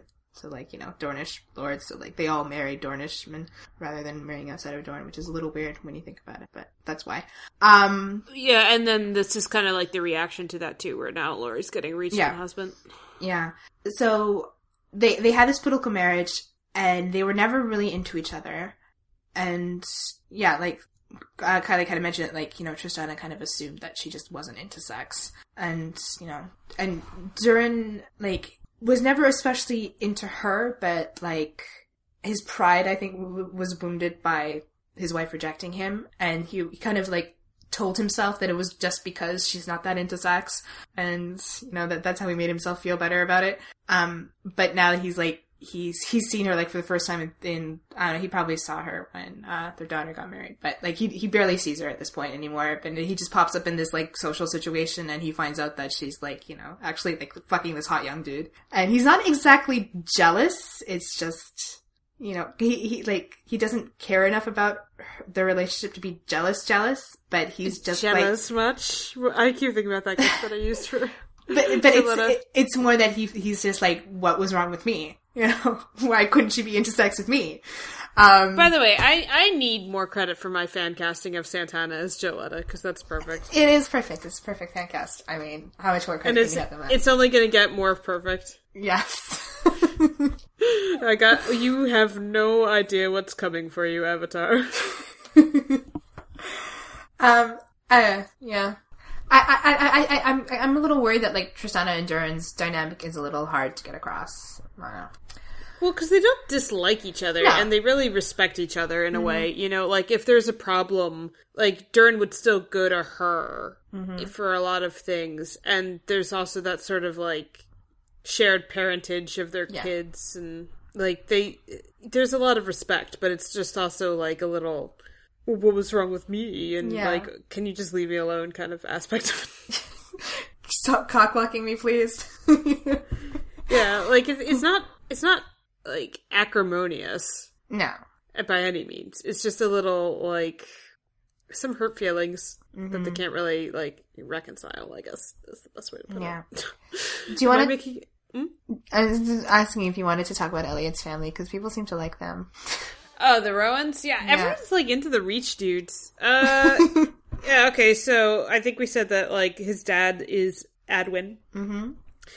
I'm sorry, I'm forgetting the mother's name at the moment. Sarah. Sarah. Right. So Sarah's just a very normative Reach lady. Yeah, she's nice. she's nice and she gives uh Elliot some rock and sex advice on how to be yeah. how how to not scare a virgin, basically. Yes. And then you realize that like, oh, you were in a situation where you were contemplating marital rape. Yay. and how Um, he has to be gentle and yeah. proper. And he's like getting like a hard on thinking about it. And Lori was like meanwhile having like a sex fest with her boyfriend she was about to dump. Breakup sex is the best sex. Yeah, the uncle is Corit, and the Mm-hmm. uncle's wife is uh oh my god. Taria Tully. Taria, yes. And They're really close. They have a really they're really, really close. They have a good relationship, but they've had to like make some hard choices. yeah. Or I mean, I don't know, I'm less sympathetic to them. Yeah, well, they they think it was you know a tragedy they were forced into. For sure. Is that a spoiler? Are we not allowed to get into it? I mean, like I think it's. I think that most people who like you know read closely are able to guess exactly what happened. Actually, um, but Yeah. yeah. I mean, I I, I think it's very clear that like something happened with their daughter. Yeah. I, like I I don't yeah. I I wouldn't be upset if someone figured it out. Like I I think all the seeds are definitely there. Um. Well, that's magnanimous. Yeah. Well, I feel like well, I'm not. I'm not trying. I'm not trying to be obtuse about it. Like you know, just I'm. I the only reason I haven't really stated it is because like Court refuses to think about it. So. Um, Court has a Dornish boyfriend named Dylan you forgot to talk about um all of uh, Elliot's siblings. No, I was going to bring them up. I was bringing up the uncle first. Okay, you want to talk about Dylan? Yeah, so Court has a secret Dornish boyfriend named Dylan Uller. No, they're like old war buddies, and Dylan is obviously like kind of into him, but you know he's completely Dylan? oblivious. Dylan has a, a, a nice bisexual crush on him. Yes, And I'm not sure how bisexual Dylan is, but Well, yeah, because he had to marry, but you know, everyone does. But and, and Daria's like, oh, bro. yeah, Daria is his sister, and she's kind Daria of Uller is everything. Yeah. She's the one who's married to the lack. yeah. She he just, she just like married one of her brother's random bannermen, and then he died. Yeah. and maybe she'll marry again. Who knows? She's just a chill nerd Yes, she has a little Sunyan. named Lucas Lack. Yeah.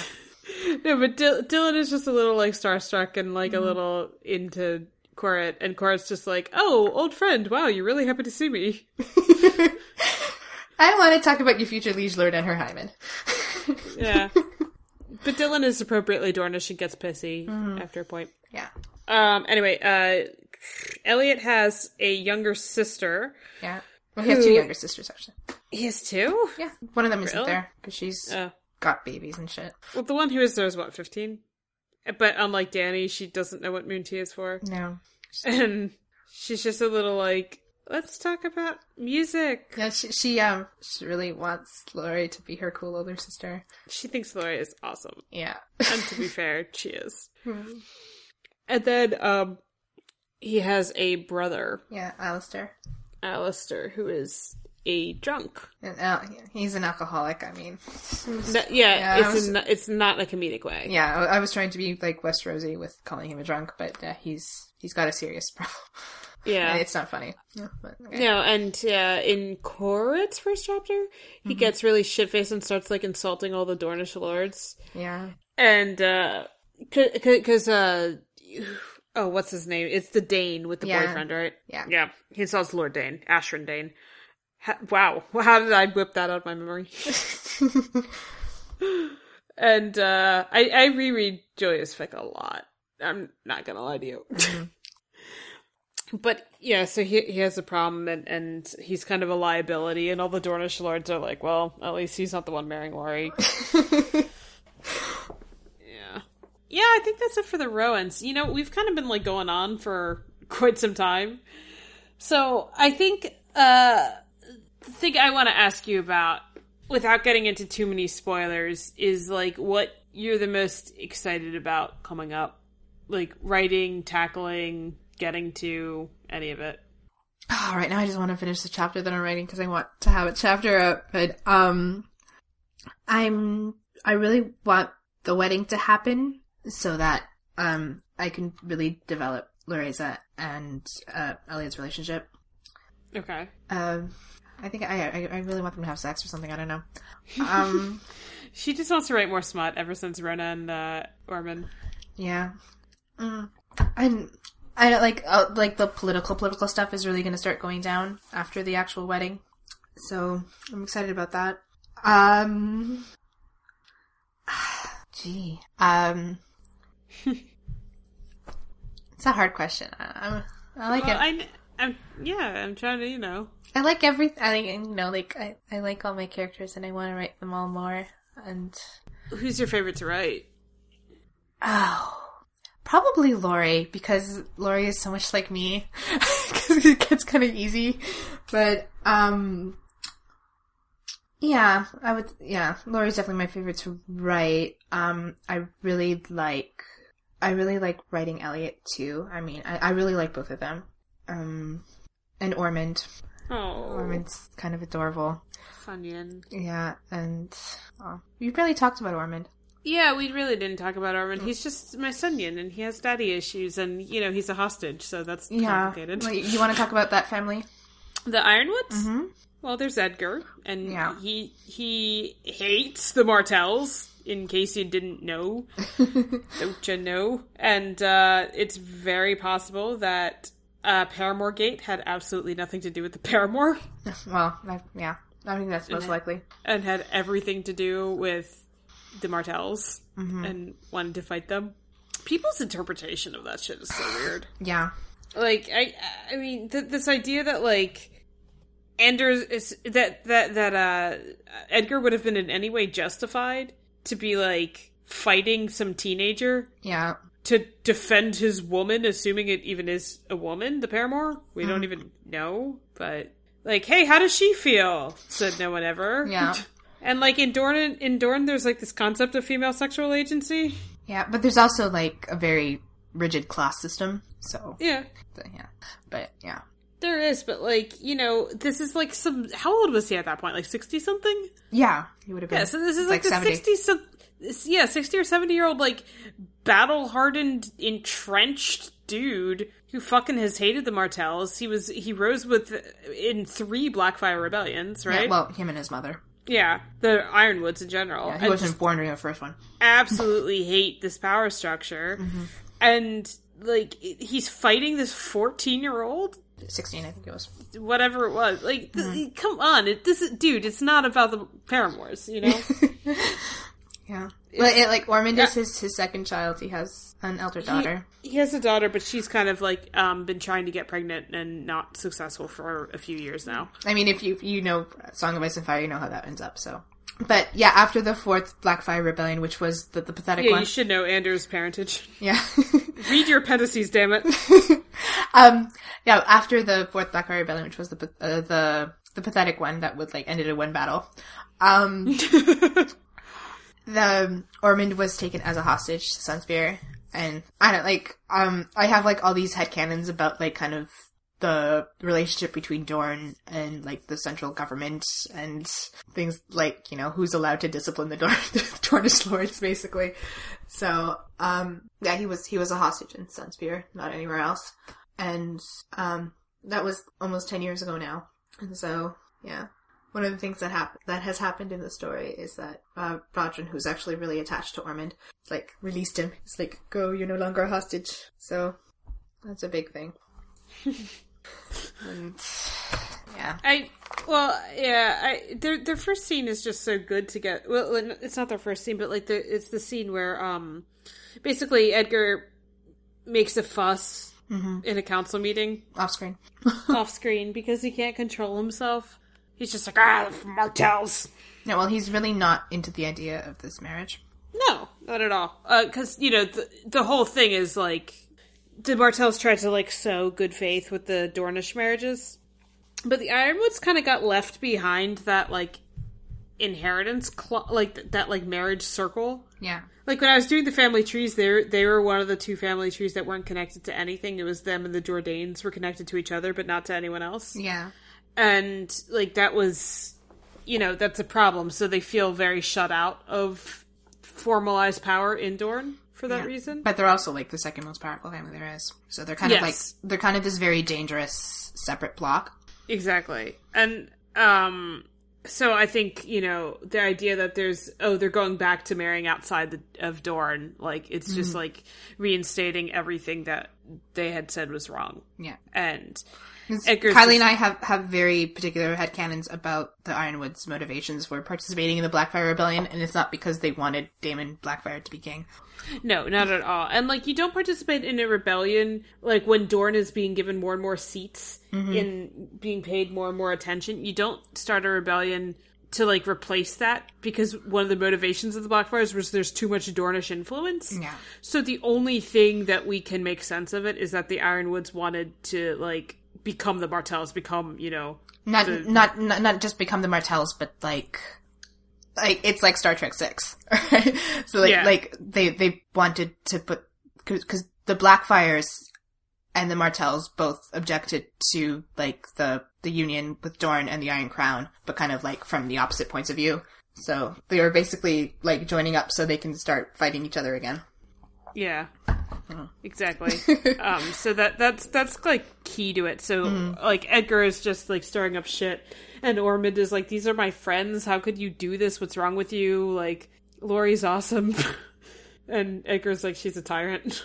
And then Ed and that, I think that's my favorite conversation because Edgar's just like, "Look, she's a tyrant," and Ormond's like, "No, that's just how her face is." Um, I think that like some people get a little carried away with like Dorne being modern, quote unquote. Like, make no mistake, these people are like m- absolutist monarchs. You know, like Dorn doesn't take any shit from anyone, and he he just like he won't be contradicted, and he doesn't really take advice from his underlings. It's like you know that's that's the kind of society they live in, and I like don't think we should shy away from that in fanfic. Like you know, Loreza isn't going to be the kind of princess who's egalitarian. As much Yeah. as I like her. But she's awesome. She and is she's the awesome. best. And if everyone had just like listened to Princess Bubblegum, it would have all been fine too. Exactly. It's for their own good. Yeah. So there you have it. Um, do you talk about my fanfic? Because I feel kind of sorry for Kylie because she's American. Yeah, I mean, no, this is very. I'm in a much better mood than I was before Mm-hmm. we started talking about your fanfic, and I don't know. I, I have come to. We barely even talked about Darren. Darren. oh my god, and Elena. No, we have to talk about Elena. I'm sorry. like, okay, so Elena, like Julia was very, very conscious about like Elena is a product of the Reach. You know, Mm-hmm. she can't be this like weird third wave feminist who's sleeping with her daughters, with her sisters. You know, betrothed and. Like all that shit that D and D do that just makes no fucking sense with this context. Like, Well, you know, the Reach is all about empowered women. Oh my god. Right. If you haven't already, which I'm sure you if you're listening to this, I'm sure you have listened to our episode on the Tyrells. God help you if you've listened to this and you haven't listened to anything else we've done. um but yeah, so so like how do you how do you get that figure, Olenna, who is very much a product of the system, but also so old and so like expendable that she mm-hmm. just doesn't care and will do whatever the fuck she wants at this Yeah. point. So how do you get that kind of assertive character and have a snapshot of what she would look like in this system and At 19. And in this like situation specifically where like Darren is there at the wedding and she's there and she has to deal with it and she thinks it's her fault that he's gay and like and Danny's like that's not how the force works. Yeah, well, she's kind of Seriously, gift caps memorized. Um, yeah, um, Elena is kind of like, you know, in a position right now where she's been rejected by her betrothed, and it's kind of like the most devastating thing that can happen to someone in her position ever. Mm-hmm. And, you know, she feels like basically that her life is over in, like, in terms of, you know, her usefulness to her family, certainly, and kind of like, you know, she doesn't really think she has any hope of, like, you know, reaching the the heights of you know marriage and motherhood that she thought she would. So, and she thinks it's all her fault because I don't know if she were more something or other, he wouldn't be gay, right? Obviously. Right, of course. Well, I mean, again, this is the fault of women for not Not being something or other. yeah, not uh, not being a- appealing enough. To. Um, but what's cool is that like she forms this friendship with Danny, Mm-hmm. right? But it's like Danny's new to Sunspear. She's still living out Saltshore, but she like came a few months early to help out her mom and bond with her sister. Even though I'm pretty sure her mom's been like ditching her for the water gardens, and her sister's been ignoring her for like Joletta things. Yeah. So she's just been like in Sunspear, this like angsty 15 year old. All she can think about is like that one family dinner where she kissed her cousin. and like, you know, so she feels very isolated. And then Elena comes in and she's kind of like forced to hang out with her, but Elena's not stupid by any means. No. Elena's a very smart person. So like Danny's interested and you know, they're like girls hanging out, so they're gonna try to like find commonality so they're able to bond in this kind of uh, unique way, but it's not necessarily like a sustainable way. Yeah, because they definitely have different values and And like you know, Elena's got her Septa friend Besto tailing her around. Septa Unaltine, aka me smushing together two septa sounding syllables. Uneliatine. Well, yeah, because we don't understand Septa names at all. We just try to figure out those naming pragmatics, but I mean, it's probably something from the seven pointed star. I mean, it doesn't seem to be the names they're born with, you know? no, it's you know Yeah. taken names. but um, Yeah. she's friend Besto because I like the Arl nuts. So. Yeah, but, yeah. Uh, Danny and Elena are going to have parallel arcs. Let's, let's say that. Or like perpendicular arcs, but also parallel arcs. Yeah, yeah Kylie knows what I mean.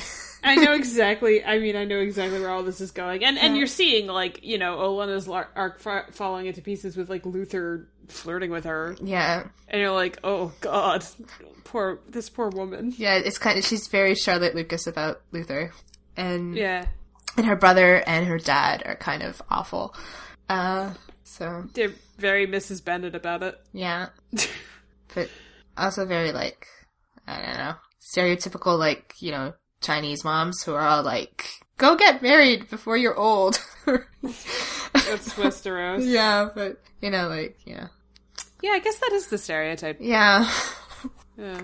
but also like you know if and he's like the guy from the Gilmore Girls who's just like you know you'll have to give your husband a sweater. Oh right, yeah, right, they're also like that. In in other words, they're terrible. Um, yeah. Yeah. Is there anyone else? Have we covered all the POV characters? I mean, we, are kind of we haven't Uh, talked about Jeremy very much. No, I mean, because you know Darren's there, Mm-hmm. uh, so Jeremy's his boyfriend, and the Dornish are basically like, okay, it's the prince's boyfriend, so let's you know give him a seat on the you know important tables with him and treat him with respect and give him a room in his chambers. And they're all like, "What the fuck do we do? We're closeted. No one knows." And the Dornish, Everybody like, knows, "Oh." but like you know, you're not supposed to say it. Like everybody knows, but you're not supposed to talk about it. right? You're and the Dornish pretend. like, this is this is really weird.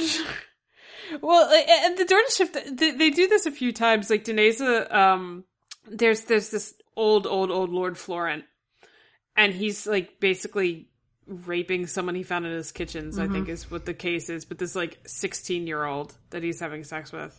And but they're like, let's just consider hi- her the paramour, whatever, Yeah. because his wife is dead. So Deneza like gave her a seat at the table at at his table, and Lord Florent was like screaming at her that like she was even invited Yeah. to the dinner, and like the Dornish are not pleased with that situation. No, Just to be clear, it might be a bit of a Chekhov's gun. Maybe.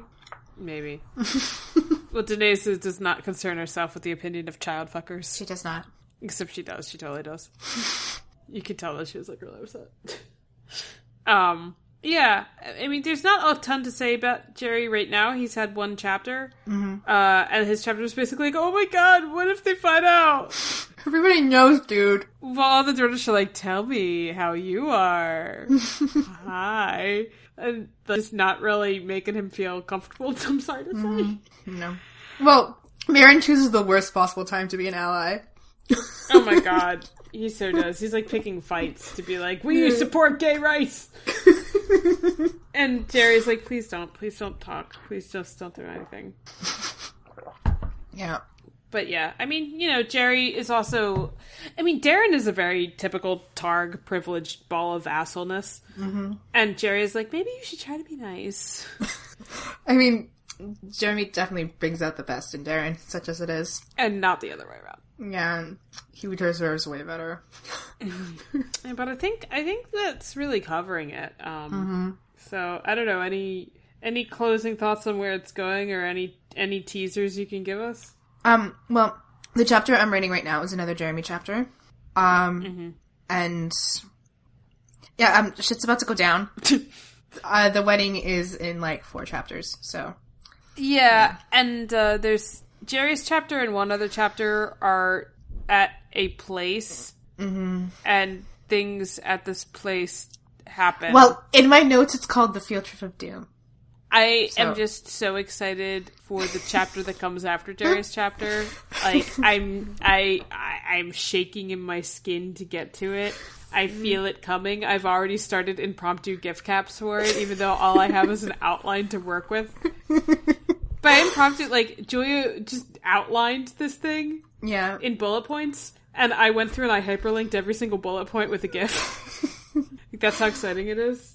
yeah. Well, you know, um, a few kind of plot lines are going to intersect into um something. It that- can't just be four chapters. It has to be more than that. Well, it's kind of like starting in four chapters. Yeah. No, no, no. Because, yeah. Well, it's starting. Yeah. Four chapters. Four chapters after this one is going to be the day of the wedding. Um, I'm so excited. I'm so excited. yeah. So, like, a, a couple of, like, plot lines are going to intersect into something. And there's a thing that happens at the wedding that I gift capped ages ago that I finally get to, like, use. What was that? It wasn't really gift cap. Uh, you know the gifts. We still have the gifts and ramblings. Yeah. Oh, right, that. Yeah. you know what I'm talking about. I know what you're talking about. And yes, this is how we normally communicate with each other. Uh, no, I mean, if you are at this point of the podcast and you haven't read her fic, read it. Like, I don't even know. But, um, mostly thank you for indulging us. Yes, I mean, we kind of, this was, this was kind of just for us. Yeah, it really was in this case. And it's just kind of nice to treat yourself and to indulge sometimes. And I'm going to put it in the feed because I know there's at least a few listeners that read. And if you skip this episode and you just skip to the end to see what the fuck we had to say about it, probably should have front loaded this. But, um, then, you know, really thank you for listening. We do try to get stuff in the feed. We've been very busy lately. Um, but you know, we're still plunging through the retrospectives. We still would like to plan out like proper A Song of Ice and Fire podcasts where we can. Sorry. Yeah.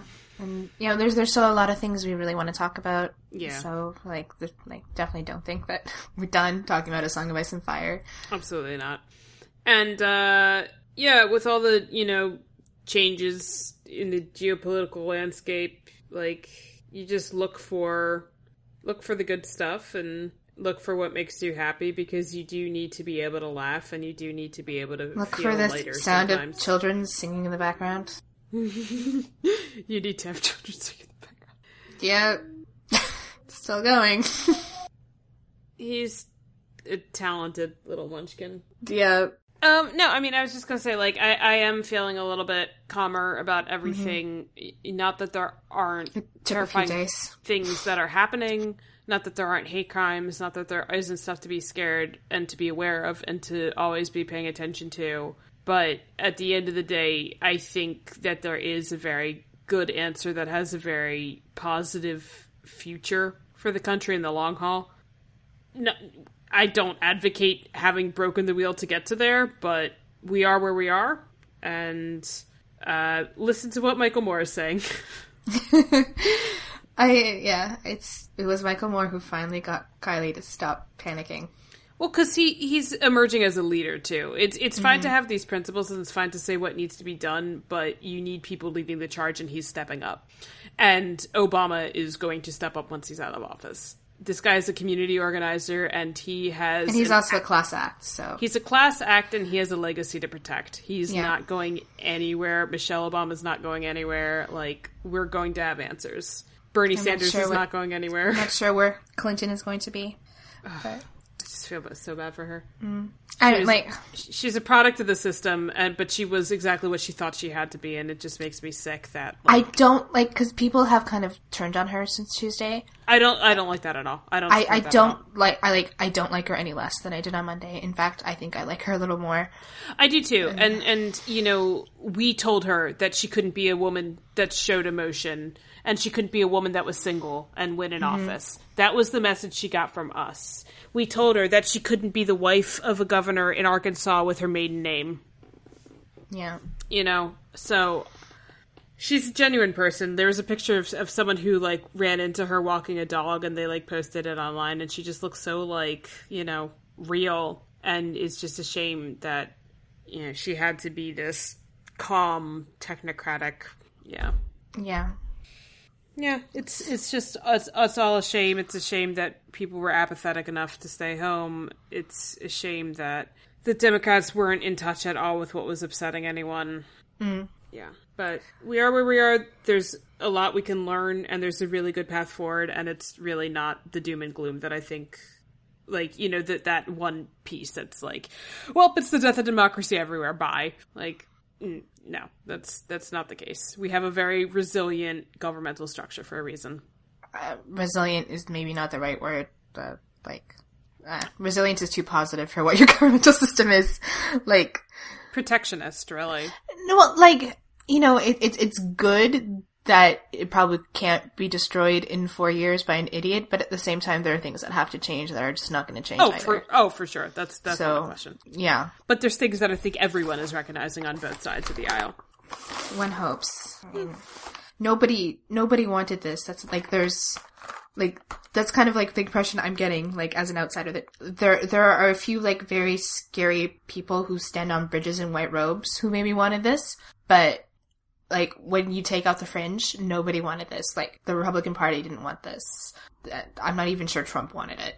So, you know, Yeah, um, and and if you actually listen to Trump voters, they didn't necessarily want it. No. like most of them are like, yeah, I didn't like him, but you know, I want gonna vote for Hillary, and you're like, well, okay, you didn't have to play it fast and loose with you know people's lives, but to so many Trump voters, it's an abstract. You know, I know it's very little comfort that it's just apathy, it's not malice, but mm-hmm. I will take apathy over malice any day because you can at least reach to people who are apathetic. I mean, like, I I understand, like, you know, as much as I can what Michael Moore was saying about Middle America and their baseball hats and everything like that.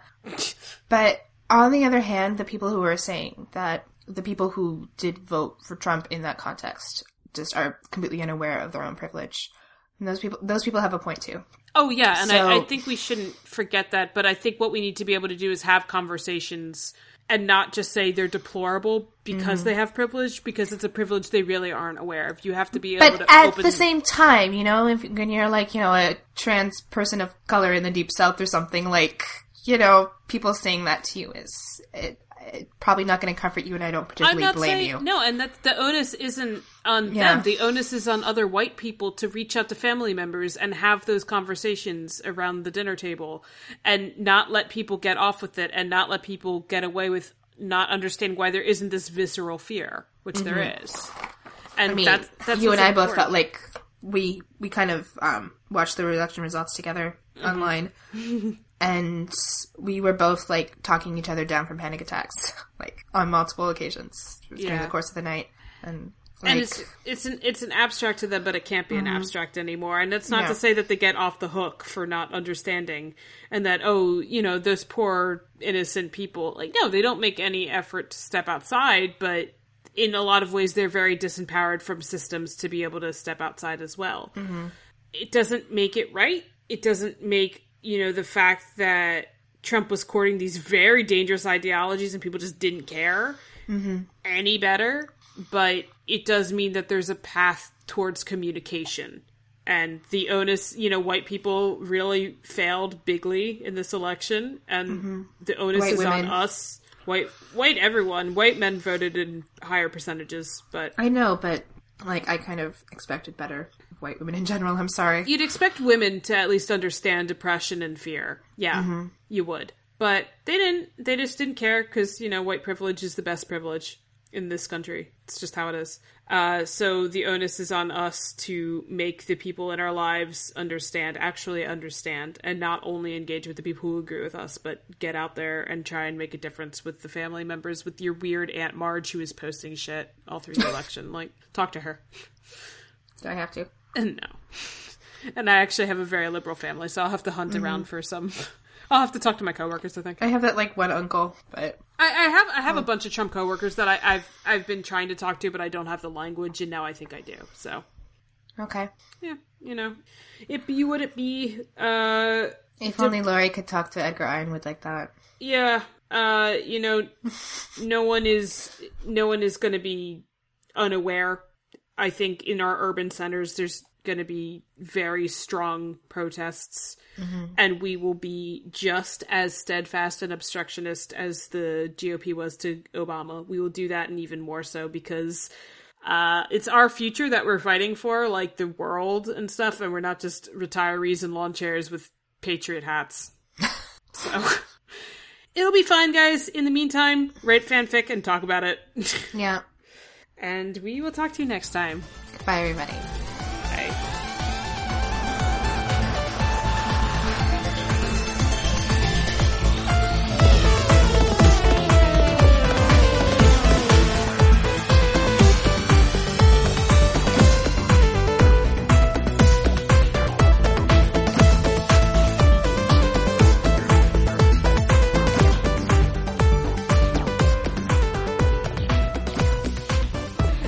Guys, I actually want to tell you a really, really sweet story.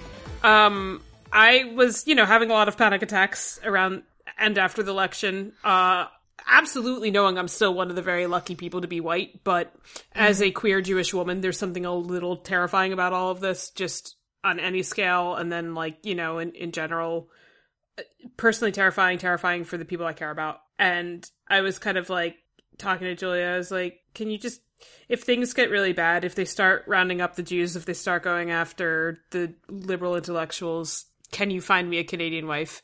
And Julia said, if they start doing that, I will be your Canadian wife. And that was just like the most touching thing ever. So my thank you is to talk about her fic and embarrass her for the next. Your thank you is to light the fire under the weird shippers we have. oh yeah, she's still straight. Like what? I, we still haven't met each other. sham marriage. It would be it would be show only, but you know, we'd also be married platonically. Exactly. It'd be like couple-ish. We ship ourselves. Like I don't even know what you're playing at. Uh, Although, uh, also before we were both on this call, she was like on uh OkCupid and I was on Tinder, and we're just kind of like, like while while we were talking, we were like, what should we talk about? And we're just like swiping. anyway, uh, this is how I react to stress. It's like, I want someone new to have sex with. Let's go on OkCupid. my Tinder, I actually I'm not looking. I my Tinder profile is like I'm really looking for someone to play tennis with me. the sex is like an added bonus, but the tennis.